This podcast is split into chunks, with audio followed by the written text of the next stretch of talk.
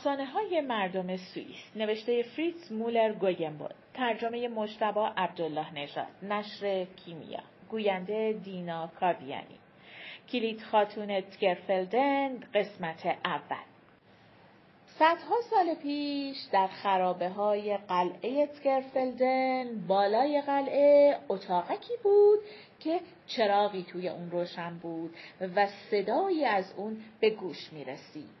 صدا صدای روح دختر ارباب بود. کلید خاتون تگرفلدن. هر مسافری که از اون اطراف رد می شد صداش رو می شنید. مردم از اون صدا نمی ترسیدن. اتفاقا خیلی هم از اون صدا خوششون می آمد. کلید خاتون کی بود؟ کلید خاتون دختر یکی از اربابای این قلعه بود.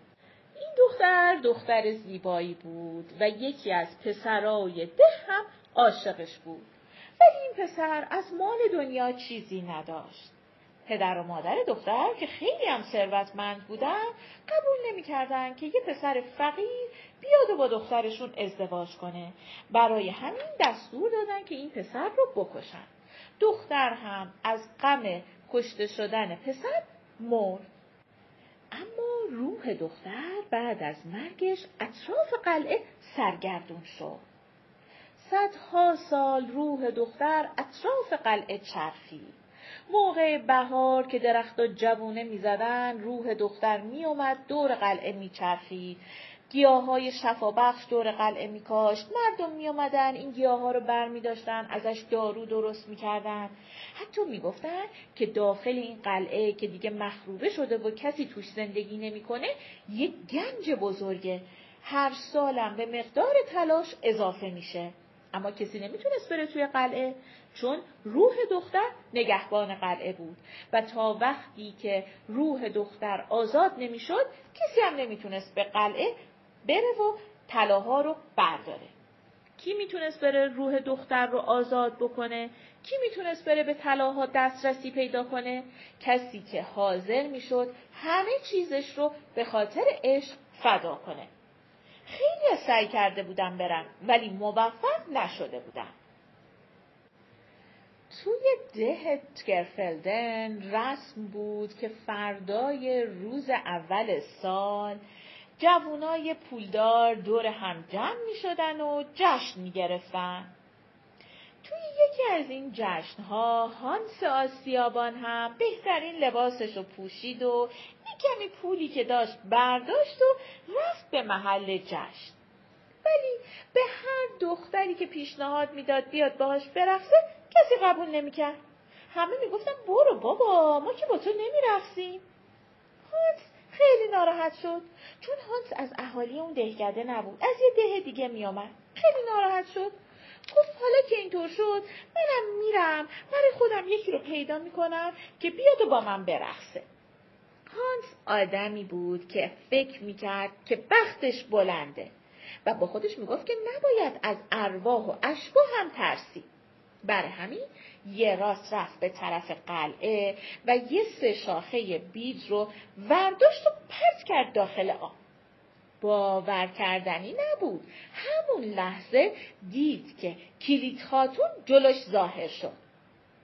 وقتی که روح کلید خاتون جلوش ظاهر شد، هانس هم صفه دلش رو براش باز کرد و شروع کرد به التماس کردن و از کلید خاتون خواست که همراه اون به شب نشینی بیاد و سه بار با اون برقصه. هانس به کلید خاتون قول داد که اگر همراهش بیاد و با اون سه بار برقصه و تقاس اونو از اون دخترای افادهی بگیره هانس هم سر ساعت یازده اونو به قلعه برگردونه و هر امتحان سختی که کلید خاتون خواست از اون بگیره. کلید خاتونم با دو تا شرط قبول کرد که همراه هانس بیاد. هانس دو تا شرط کلید خاتون رو قبول کرد. خانوم و آقا پاشونو گذاشتن توی تالار. مردها همه به احترامشون کلاها رو از سر برداشتن و جماعت ساکت شد. آسیابان حالا به چشم همه دخترها جذابتر می آمد. مردم نمی‌تونستن از این خانوم جذاب چشمشون رو بردارن. هانس و کلید خاتون سه بار با هم رقصیدن. صدا از کسی در نمی آمد. همه مات و مبهوت اونا شده بودن. خلاصه هانس همچین آدم شجاعی بود. ساعت شد یازده و هانس و کلیت خاتون برگشتن به قلعه. کلیت خاتون هانس رو با خودش برد توی اتاقای قلعه. هر کدوم از اون اتاقا یه در آهنی بزرگ داشتن. کلید خاتون با هر کلیدش یکی از درا رو باز می‌کرد. تو اتاق اول چند تا مرد مسن بودن. مردا تکیه داده بودن به دیوارای براق اتاق و سرشون رو سینه هاشون افتاده بود و خوابیده بودن. تو اتاق دوم یه دسته دختر و پسر جوون و زیبا بودن که خشکشون زده بود و سرشون گذاشته بودن رو دستاشون و خوابیده بودن. همه اونا خیلی شبیه کلید خاتون بودن.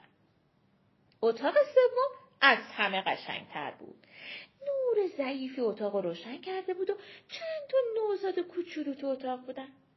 کلید خاتون رو کرد به هانس آسیابان و با صدای غمگینی گفت می‌بینی غرور چه بلایی سر آدما میاره؟ این نوزادا که باید مال من میبودن اصلا به دنیا نیومدن. باید تا حالا به اندازه دختر و پسرهای خوشگلی که تو اون اتاق دیدی میبودن. این پیرمردا هم همشون زمانی خواستگار من بودن. ولی از بس افادهی و از خود راضی بودیم همشون رو به کشتن دادیم. هر خواستگاری که میآمد سه بار باید دور دیوارهای خطرناک قلعه تاخت می‌کرد. پدر و مادرم هم از من مغرورتر بودن. خواستگارا روی دیوار خطرناک میدویدن و بعد پرت می‌شدن از اون بالا پایین و میمردن. یه روز یه جوونی اومد خواستگاریم و من یک دل نه صد دل عاشقش شدم. اون این کار سخت و شجاعانه رو انجام داد. مادرم خودش شراب نامزدیمونو آورد. ولی از اونجایی که آرشون میامد که یه آدم فقیر و بی اصل و نسب دامادشون بشه یه گیاهی تو نوشیدنی ما ریختن و هر دومون خوابمون برد. بعد اون جوون بیچاره رو از اون بالا پرت کردم پایین و کشتم. بعدم من رفتم از اون بالا خودم رو پرت کردم پایین و خودم رو کشتم. از اون به بعدم مجبور شدم نگهبانی این بیچاره ها رو بدم. حالا مدت هاست اینجا منتظرم تا یکی بیاد و آزادم کنه. فقط خدا کنه تو اون یه نفر باشی. اون سگ کوچولویی رو که اونجا رو دیواره آبخوری دراز کشیده می‌بینی؟ برو اونو ببوس و بعد منو بردار ببر پیشش. بعد باید از سر هر کدوم از اون دخترها و از ریش هر کدوم از اون پیرمردا یه تار مو بکنی و یکی یکی ببری و بندازی تو آب رودخونه.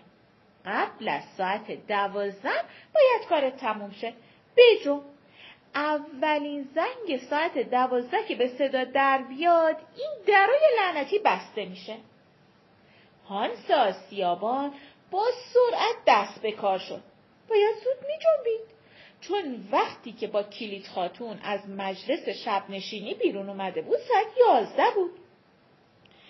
سگ کوچولو تا هانس رفت نزدیکش بزرگ شد. هیکلش شد به قد و قواره یک قول ترسناک. ولی هانس خودشو نباخت. هر طوری بود رفت جلو با اونو بوسی. بعد اومد کلید خاتون رو برداشت و برد گذاشت لبه دیوار آبخوری ولی هر لحظه کلید خاتون سنگین تر می شد. بعد نوبت رسید به کندن یک تار مو از زلفای دخترا و از ریش پیرمردا. این کارم انجام داد یکی یکی موها رو کند و برد انداخت توی آب. آخر سر فقط دو تا تار مو موند. دو تا تار موی سفید که باید مینداخت توی رودخونه. بدو بدو با اولین تار مو از در آهنی سوم گذشت از کوهستان بیرون رفت که ناگهان صدای زنگ ساعت دوازده بلند شد و درهای قلعه با صدای بلند برای همیشه پشت سرش بسته شد. هانسا سیابان همونجا که بود خشکش زد. خستگی و قصه و سرما وادارش کرد بره خونه. به عید سال بعد نکشید که مرد. یه روز صبح کنار سنگ آسیابش مرده پیداش کردم این جوون بیچاره طاقت تحقیر روستایی های مغرور و توهینای دخترای آبادی رو نداشت. نتونست کلید خاتون بیچاره رو که غرور تلسمش کرده بود آزاد کنه. یک ساعت تموم با اون رقصیده بود و وقتشو برای نجات اون صرف کرده بود ولی نتونسته بود کارو تموم کنه. این شد عاقبت هانس آسیا. دفعه بعد می‌بینیم که سرنوشت کلید خاتون چی میشه. پایان قسمت اول.